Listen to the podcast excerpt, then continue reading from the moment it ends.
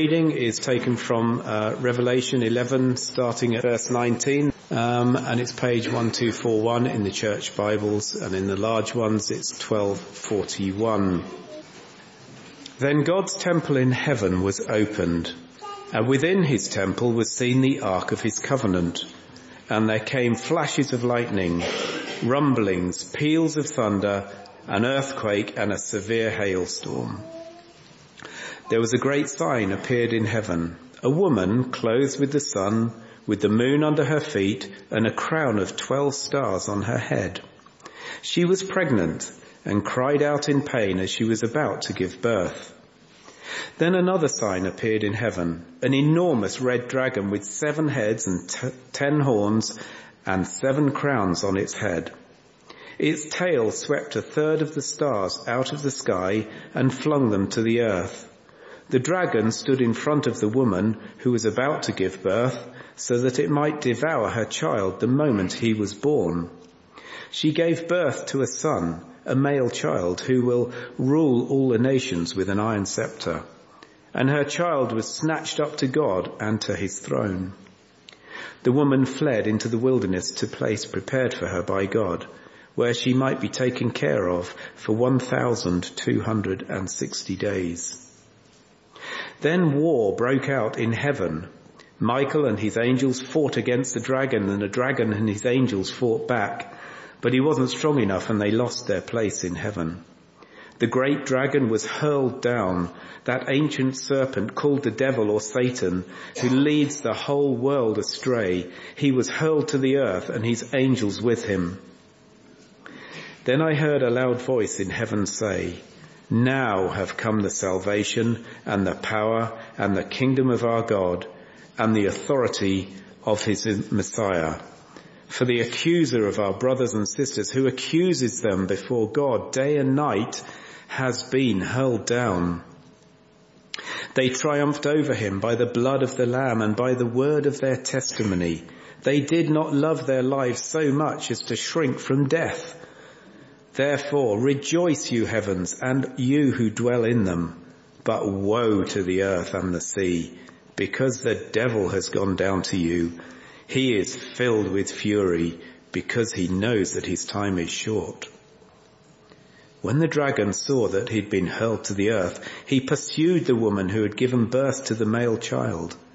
The woman was given 2 wings of a great eagle, so that she might fly to the place prepared for her in the wilderness, where she would be taken care of for a time, times and half a time, out of the serpent's reach. Then from his mouth the serpent spewed water like a river to overtake the woman and sweep her away with the torrent. But the earth helped the woman by opening its mouth and swallowing the river that the dragon had spewed out of his mouth. Then the dragon was enraged at the woman and went off to wage war against the rest of her offspring, those who keep God's commands and hold fast to their testimony about Jesus. Thank you, Jeff. Well, good morning, everyone. Great to be together this morning. Just to say, the new term card's out with information of what's going on, what we're going to be preaching on over the next term. So please do take one of those on your way out. That would be great. We're going to start with a little game. This game is called Guess What Mark Is Thinking. You might be thinking, well, this is going to be an impossible game.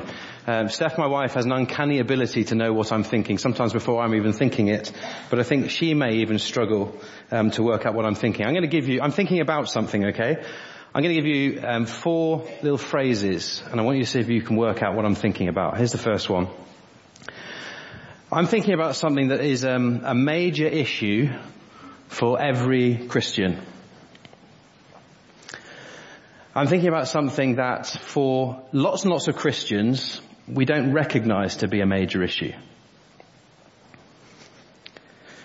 I'm thinking about something that as pastors and elders, we spend a lot of time thinking about and praying about, but we ought to pray about more than we do. I'm thinking about something that's invisible. Any ideas? See, the Christian life is a spiritual battle. The Christian life is a spiritual battle. Their prayer yesterday was great. I know there were lots of people for different reasons who couldn't have been there. If you could have been there yesterday but chose not to, you really missed out, because it was a great day coming together. And because the Christian life is a spiritual battle, days like yesterday are days that we need in the life of the church. They're so important. I'm sure you've seen this picture before. I've preached and used this illustration many times. Do you, if you're a Christian, feel sometimes like a little bit like a red dot with your backs against the wall living in a bit of a grey world? You feel fairly isolated. You feel like this church is relatively unimportant compared to all that's going on around us. You feel like friends, work colleagues, family members don't really care about what you believe. Well, Wellesley was taking us through a wonderful series in the book of Revelation before Christmas. I don't know if you can cast your mind back and remember what he was saying about chapters 10 and 11, because those two chapters specifically focused in on what it looks like to live as a faithful, witnessing church in a dark, hostile, godless world. And one of the things he brought out is that proclamation, speaking of Christ, and persecution, opposition against Christ, go hand in hand. That's what chapters 10 and 11 were all about. Now, if you would describe yourself as someone who is very fervent in your evangelistic zeal and your desire to witness to a broken world, if you feel that your spiritual temperature is at a good place, you'll feel something of this. You'll be aware of what it feels like that life is a spiritual battle. But if you're sitting here this morning and if you're really honest with yourself, in the heart of hearts, you feel fairly spiritually flat, a little bit lukewarm. Maybe, if you're honest, the Christian thing's kind of a Sunday thing and the rest of the week is kind of your time. There's a real danger this passage would just talk straight past you. Particularly when I've titled this talk, The Dragon and the Woman, and you say, yeah, well, I don't believe in dragons, so what could this possibly have to do with me? But I don't believe in dragons either, and the dragon in this chapter is symbolic of something that is real. Remember Revelation chapter 1, verse 1. What is the book of Revelation all about? It's not about dragons. Who's it about? This is the revelation of who? Jesus Christ. The whole of the book of Revelation is about Jesus Christ. And that is why the whole of the book of Revelation is relevant to us. So as I pray for us this morning, I want you to imagine you're a salt cellar. See, salt is good, isn't it? You put salt on food to make it taste better. You can use salt to preserve things.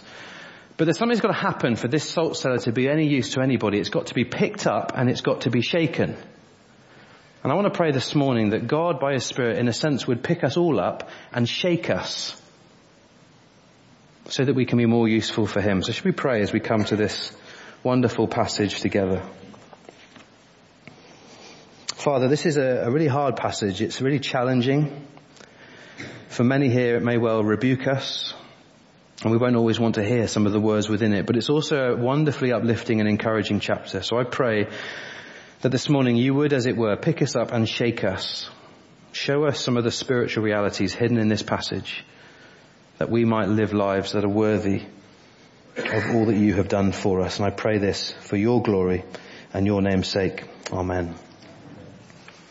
Well, before we jump into chapter 12, just notice as the reading began, the last verse in chapter 11. Do you see it there? It's an evocative picture of God in all His glory. Here's the verse. Then God's temple in heaven was opened, and within His temple was seen the ark of His covenant. And there came flashes of lightning, rumblings, peals of thunder, an earthquake, and a severe hailstorm. What this verse is saying is absolutely crucial as before we journey into chapter 12. Notice two things in that verse. Notice the reference to the ark. All the way through the Old Testament, what did the ark symbolize? It symbolized the presence of God with His people. And also there you've got flashes of lightning, pearls of thunder. Again, things that you can see and hear that evoke an understanding that God is there. God's presence. Second thing to notice. Notice the reference to the ark of what? The covenant. What is the covenant to do with? The covenant is all to do with the promises that God has made. It's to do with the faithfulness of God. How do you think the church from the time of the Lord Jesus Christ has continued all the way through to 2019? How's it kept going? Through people who have known and experienced the presence of God and people who have known and experienced the faithfulness of God. How do you think this church has stood here and been a witness to this community for over 200 years? Because people in this church have known and experienced the presence of God and known and experienced the faithfulness of God. How do you think you will keep going all the days of life that God gives you, faithfully serving Him if you're a follower of Christ? How will I keep going? By knowing and experiencing the presence of God and knowing and experiencing His faithfulness. And so as you get into chapter 12, big picture, it's all about a cosmic spiritual battle that's going on. Don't you and I need to remember and hold on to the presence of God? And don't we need to know and hold on to the faithfulness of God? With that in mind, come to chapter 12 and notice that we're introduced to two signs, verse 1 and verse 3. Look at the two signs. What do signs do? They point us to something. And what's the big context of this passage? Spiritual battle, being a faithful church in a hostile world. And there are two signs we're given. There's the first one in verse 1. It's a sign of what? A woman. How's the woman described? She's clothed with the sun. It's a description of reflecting the glory of God. And then notice she has on her head a crown of 12 stars. Think the 12 tribes of Israel, which is symbolic of the people of God. Question for you. What is the purpose of the people of God, or what is the people of God who are called to reflect the glory of God? What is it? The church. The church are the people of God called to reflect the glory of God. So here, there's nothing cryptic. The woman here represents the church. And what is the woman about to do, verse 2? She's about to give birth. And who is she about to give birth to? Do you notice it? A son who will rule all the nations with an iron scepter. Think Psalm 2. Who is described as the one who will rule all the nations with an iron scepter? God's King, Jesus. This word here, rule, literally is a word that means to shepherd. He will shepherd his people. Who was it who said, I am the good shepherd, and the good shepherd lays down his life for his sheep? It's the Lord Jesus. See, this isn't meant to be cryptic. The woman represents the people of God. A little couple of clues to help us to see that. And from the people of God will come God's rescuer, Jesus Christ. So that's the first sign. The people of God, from whom will come God's Saviour. Notice the second sign, verse 3. The sign is the sign of a dragon. The dragon has 7 heads. It's a symbol of authority. The dragon has 7 horns. A horn is a symbol of power. The dragon has 7 crowns, a symbol of rule. And notice what is going on with this dragon. How is the dragon described in verse 4? The dragon is angry. And read on to the end of verse 4. What is the dragon intent on doing? Destroying the child of the woman. If you got confused when this passage was read and you're thinking, what on earth is this dragon? Who do you think is this dragon? Who is it who's angry, who's intent on destroying God's son? The devil. And so you have two signs. A sign of God's people, from whom God's Saviour will come. You have a sign of the devil. And do you notice that these two signs are in complete and utter opposition to each other? Now just step away from this for a moment, just a little aside. Revelation is one of those books in the Bible that has all sorts of speculation, some helpful, an awful lot unhelpful. So much has been written about this book. And there's a real danger that we could flick on something that's generally unhelpful, like the God channel, and get caught up in the minutiae of detail about what is going on in this passage. And people would rebuke me and say, no, the woman doesn't represent the church and the dragon doesn't represent the devil. It's something much more specific than that. It's some sort of cryptic clue and you've got to figure it out. Someone tried to do that in 2017. They reckoned that the stars would align perfectly on this particular date in 2017 so as to depict some kind of lion or dragon-like figure in the sky and some kind of woman. And you get loads of this on the internet and you get loads of it in books and it's really fascinating, which draws us in and we think, that's what it's all about. Let me tell you why I think that's ridiculous. First of all, notice you could draw virtually anything from where these stars are aligned. It kind of is vaguely a picture of a lion or a dragon. It could be vaguely virtually anything. Second reason I think it's ridiculous. There's been opposition between the church of God and Satan ever since Genesis chapter 3. This is not here in Revelation to be some sort of cosmic or cryptic clue where we've got to figure out the specific day that this is speaking about. And plenty of people have tried to do it. Revelation is not meant to be a confusing book. Go back to chapter 1 and read verse 3. What do we read? John the writer says, "Blessed is the person who hears these words and takes to heart what is written in them." So far from being some cryptic book that's meant to be confusing us, or some sort of theological cosmic horoscope, trying to figure out some specific date in the future, actually Revelation is a book that's meant to be revealing to us Jesus Christ. It's a book that's meant to be encouraging us. It's meant to lead to blessing. So big picture, there's two signs. There's the church, from whom will come God's Saviour. There is the devil, and they're in opposition with each other. Here's the big encouragement, though, of the passage. Despite all the opposition that God's church has faced in history and continues to face today, here's an amazing truth. God will hold his church secure. He will. Do you see verse 6? It speaks of the woman, remember that's the church, protected in the wilderness for the duration of their witness. It's exactly the same thing that we saw back in chapter 11. Go to chapter 11 and verse 3. There you have a picture of what was called the two witnesses. It's the same thing. It's the church. And what is the purpose of the church? It's to witness in a hostile world and to call people to repentance and faith. Revelation chapter 11 verse 3, that little description of sackcloth and ashes, it's speaking of repentance. What's the purpose of the church? To call people in the godless world back to God. And even back in chapter 11, we were told that these witnesses, the church, would be protected. The huge encouragement in chapter 12 is that God is holding his church secure and nothing can ever snatch it from his hand. This has been quite a hard week pastorally.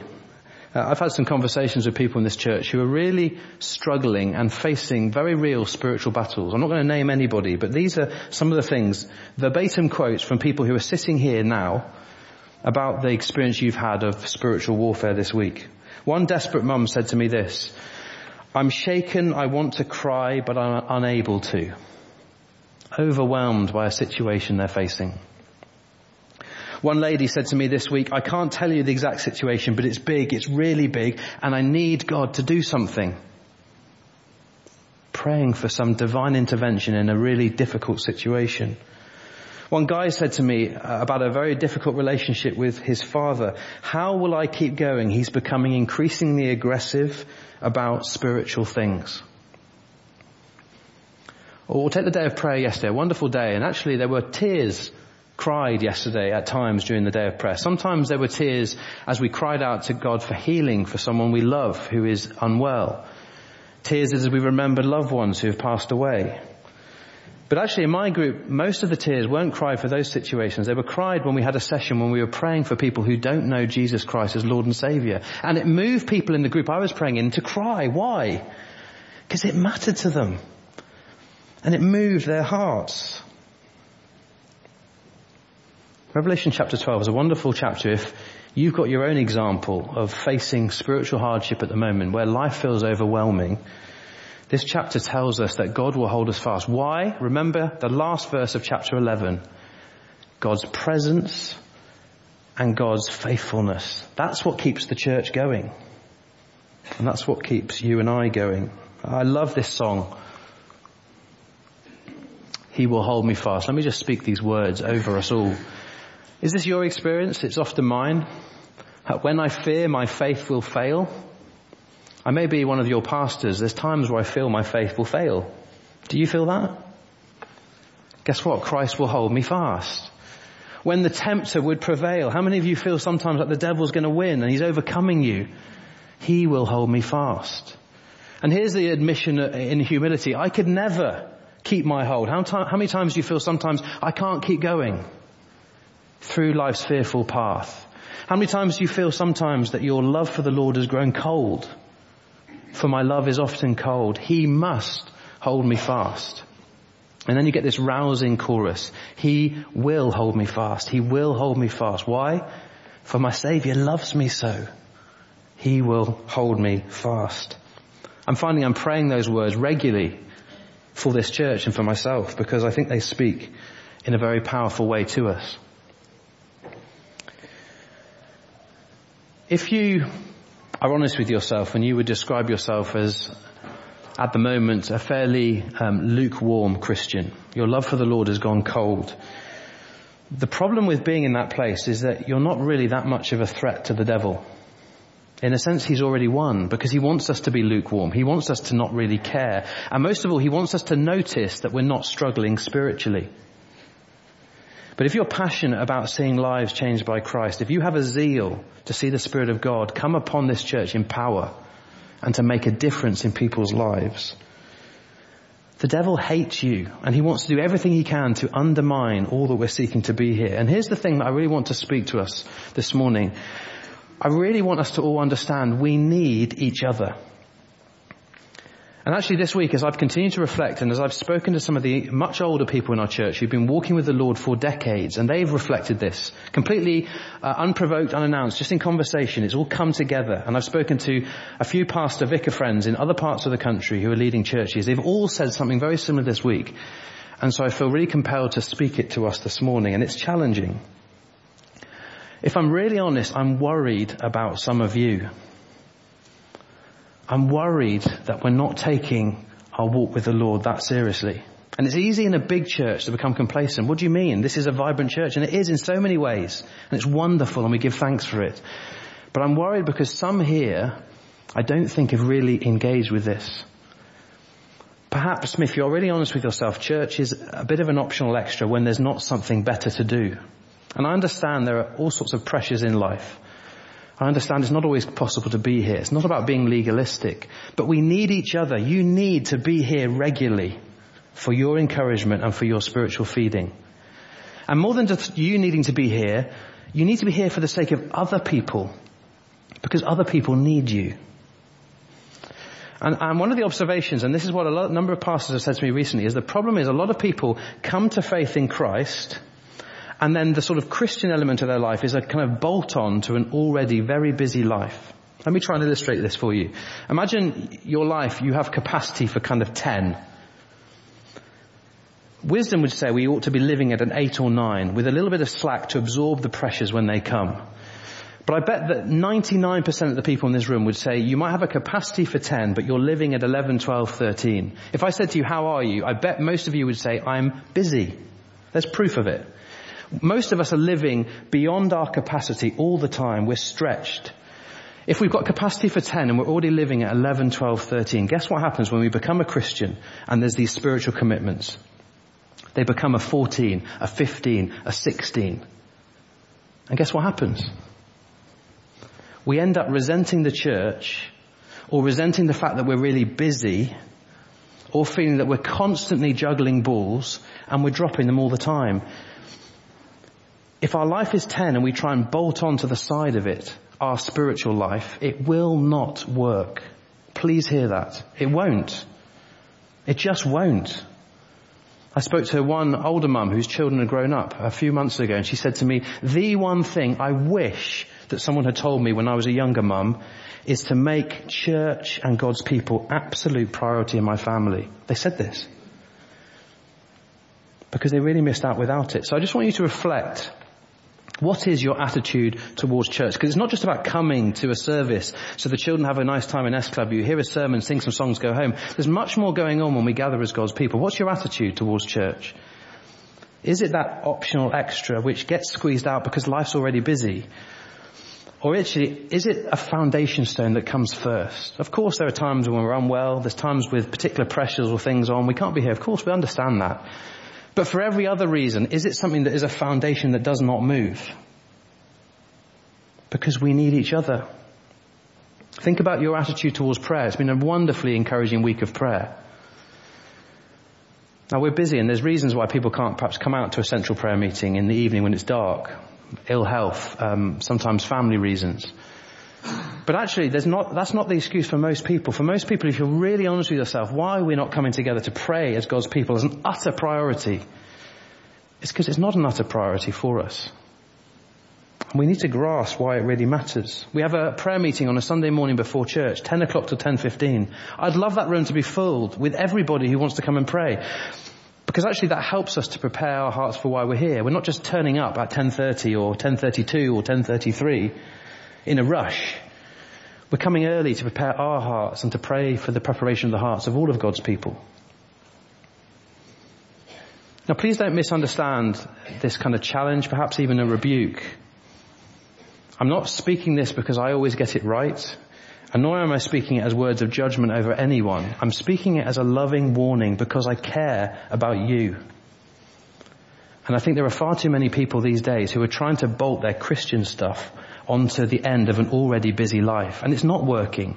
And you yourself would admit, I'm not really spiritually growing, and there's a reason. Jesus calls us not just to believe in him, but to follow him. And if he is absolute number one in our life, everything in our life revolves around him. Of course that means I will have to say no to some things. Of course it's going to completely reorder my world, maybe reorder my family. But is that not a good thing? Because we're not playing games coming to church. I hope we're not. We're not playing games with our spiritual walk. This stuff really matters. So please hear that as a loving warning, perhaps even a loving rebuke, because together we need to grow. If you think I'm slightly overemphasizing this, just come back to our passage. Notice how the devil is described. His task, verse 9, is to lead the whole world astray. He's described in verse 10 as the accuser. And notice how persistent he is as well in verse 10. He's at his work day and night. And verse 12, notice he is filled with fury, for he knows his time is short. If you profess faith in Jesus Christ and say, I'm a Christian and I follow him, the devil hates you. We reflected on that in our spiritual battle series last year. He hates you and he's after you and he's after me. And I want you to see that the spiritual battles you go through in life as you seek to overcome real trials in your life, which many people here are, or maybe when it's that battle, will I get to church or will I not? Will I commit to the prayer meeting or will I not? The devil's whispering in one ear, don't worry about it, it's not a big deal. You live by grace, don't worry. And Jesus is calling you, no, come together for the sake of God's people and for your own sake. And there's a battle going on. I want you to see, these aren't meaningless sideshows. This is actually something that has cosmic significance, because all the time, what is the devil trying to do? He's trying to find cracks and weaknesses in this, his body. He's trying to weaken you. He's trying to discourage you. He's trying to stop you from growing. He's trying to water down your love for the Lord. So it's there, but it's kind of weak. Well, next week, we're going to think about spiritual battles in a slightly different sense. This week's been, I know, very direct and quite personal. Next week is much more broad. We're going to think about the work of the devil in society, some of the influences on the way that we think. And we're going to come at this spiritual battles thing from another angle in chapter 13. But I want you to particularly notice that the devil, remember the beginning, the picture, the two signs, there's the woman, the church, and God's Saviour who comes through the church, and there's the devil. There's this spiritual battle going on. Look carefully at verse 17. Who particularly is in target? Because I don't think it's everybody who says they're a Christian necessarily, nor do I think it's necessarily every expression of church. Who specifically is the devil going after? What does it say at the end of 17? Those who keep his commands and bear testimony to Jesus. It's the people who love him and who have a spiritual fervour that he will be going at the most strongly. To be a Christian means the devil wants to make war against you. I hope that's a wake-up call for some, because this stuff really, really matters. But don't forget, these wonderful words are on the screen. When the tempter would prevail, guess what? He will hold me fast. And so you see, this chapter is a chapter of rebuke and challenge, but it's also a chapter of great encouragement that catches us when we're struggling. Well, as we close, how will he hold me fast? Maybe you're asking the question, well, how will he keep me going through this spiritual battle? How will he help me with the craziness of family life and all the responsibilities I have? How will he help me to make my spiritual growth a priority? How will he do it? Have a look at verses 10 and 11. Then I heard a loud voice in heaven say, now have come the salvation and the power and the kingdom of our God and the authority of his Messiah. For the accuser of our brothers and sisters who accuses them before our God day and night has been hurled down. They triumphed over him by the blood of the Lamb and by the word of their testimony. Do you know Satan, the devil, is a great gossiper. He's constantly talking. And do you know who he's talking to? Two people. Our Heavenly Father and you and me. He speaks constantly to our Heavenly Father in heaven. And do you know what he's saying? He's saying, that follower of you is not that faithful. Do you see how much they've missed church and how lukewarm they've become? The devil is whispering to Heavenly Father, that son of yours, he's not really belonging to you. He just says he is. But trials are going to come his way and he's just going to give up. The devil's constantly talking to our Heavenly Father. They're not good enough. They'll not keep going. You don't really love them. They don't belong to you. Naga, naga, naga. Off he goes. Look at this most astonishing verse to encourage us from 1 John chapter 2 verse 1. My dear children, I write this to you so that you will not sin. But if anyone does sin, we have an advocate with the Father, Jesus Christ, the righteous one. So every single time the devil throws up our sin in our face and speaks to our Heavenly Father, look at him, look at her, look how rubbish they are. Look how much they're struggling. Guess who is standing there at the right side of Jesus, God the Father in heaven, speaking on your behalf? Jesus Christ, the one who died and then smashed death to pieces. He's standing there speaking on your behalf. Friends, guess who will win that battle? It's not the devil. The devil's constantly speaking to the Father in heaven. Notice who else he's constantly speaking to. He's speaking to you. He sits on your shoulder and he's whispering in your ear all the time. Hopeless, failure, doubt. You're never going to grow as a Christian. You'll never understand the Bible. You're never going to have confidence to pray with other people. He's constantly sowing seeds of doubt in your ear. But guess how we overcome him? What does the verse say? They overcame him by the blood of the Lamb and the word of his testimony. Friends, do you see how this chapter is both a rebuke and a very real challenge about really important live issues? But it's also a wonderful chapter of encouragement. I want to say to all of us as a church, let's be a church, let's be people who keep coming back to Christ every single day. And let's be a church that keeps speaking of Christ every single day, because that is what this passage says is the way that we overcome the schemes of the evil one. For one last time, verse 17. Then the dragon was enraged at the woman and went off to wage war against the rest of her offspring, those who keep God's commands and hold fast to their testimony about Jesus. So friends, can I encourage you to keep close to Jesus Christ, because he promises he will hold you fast. Amen.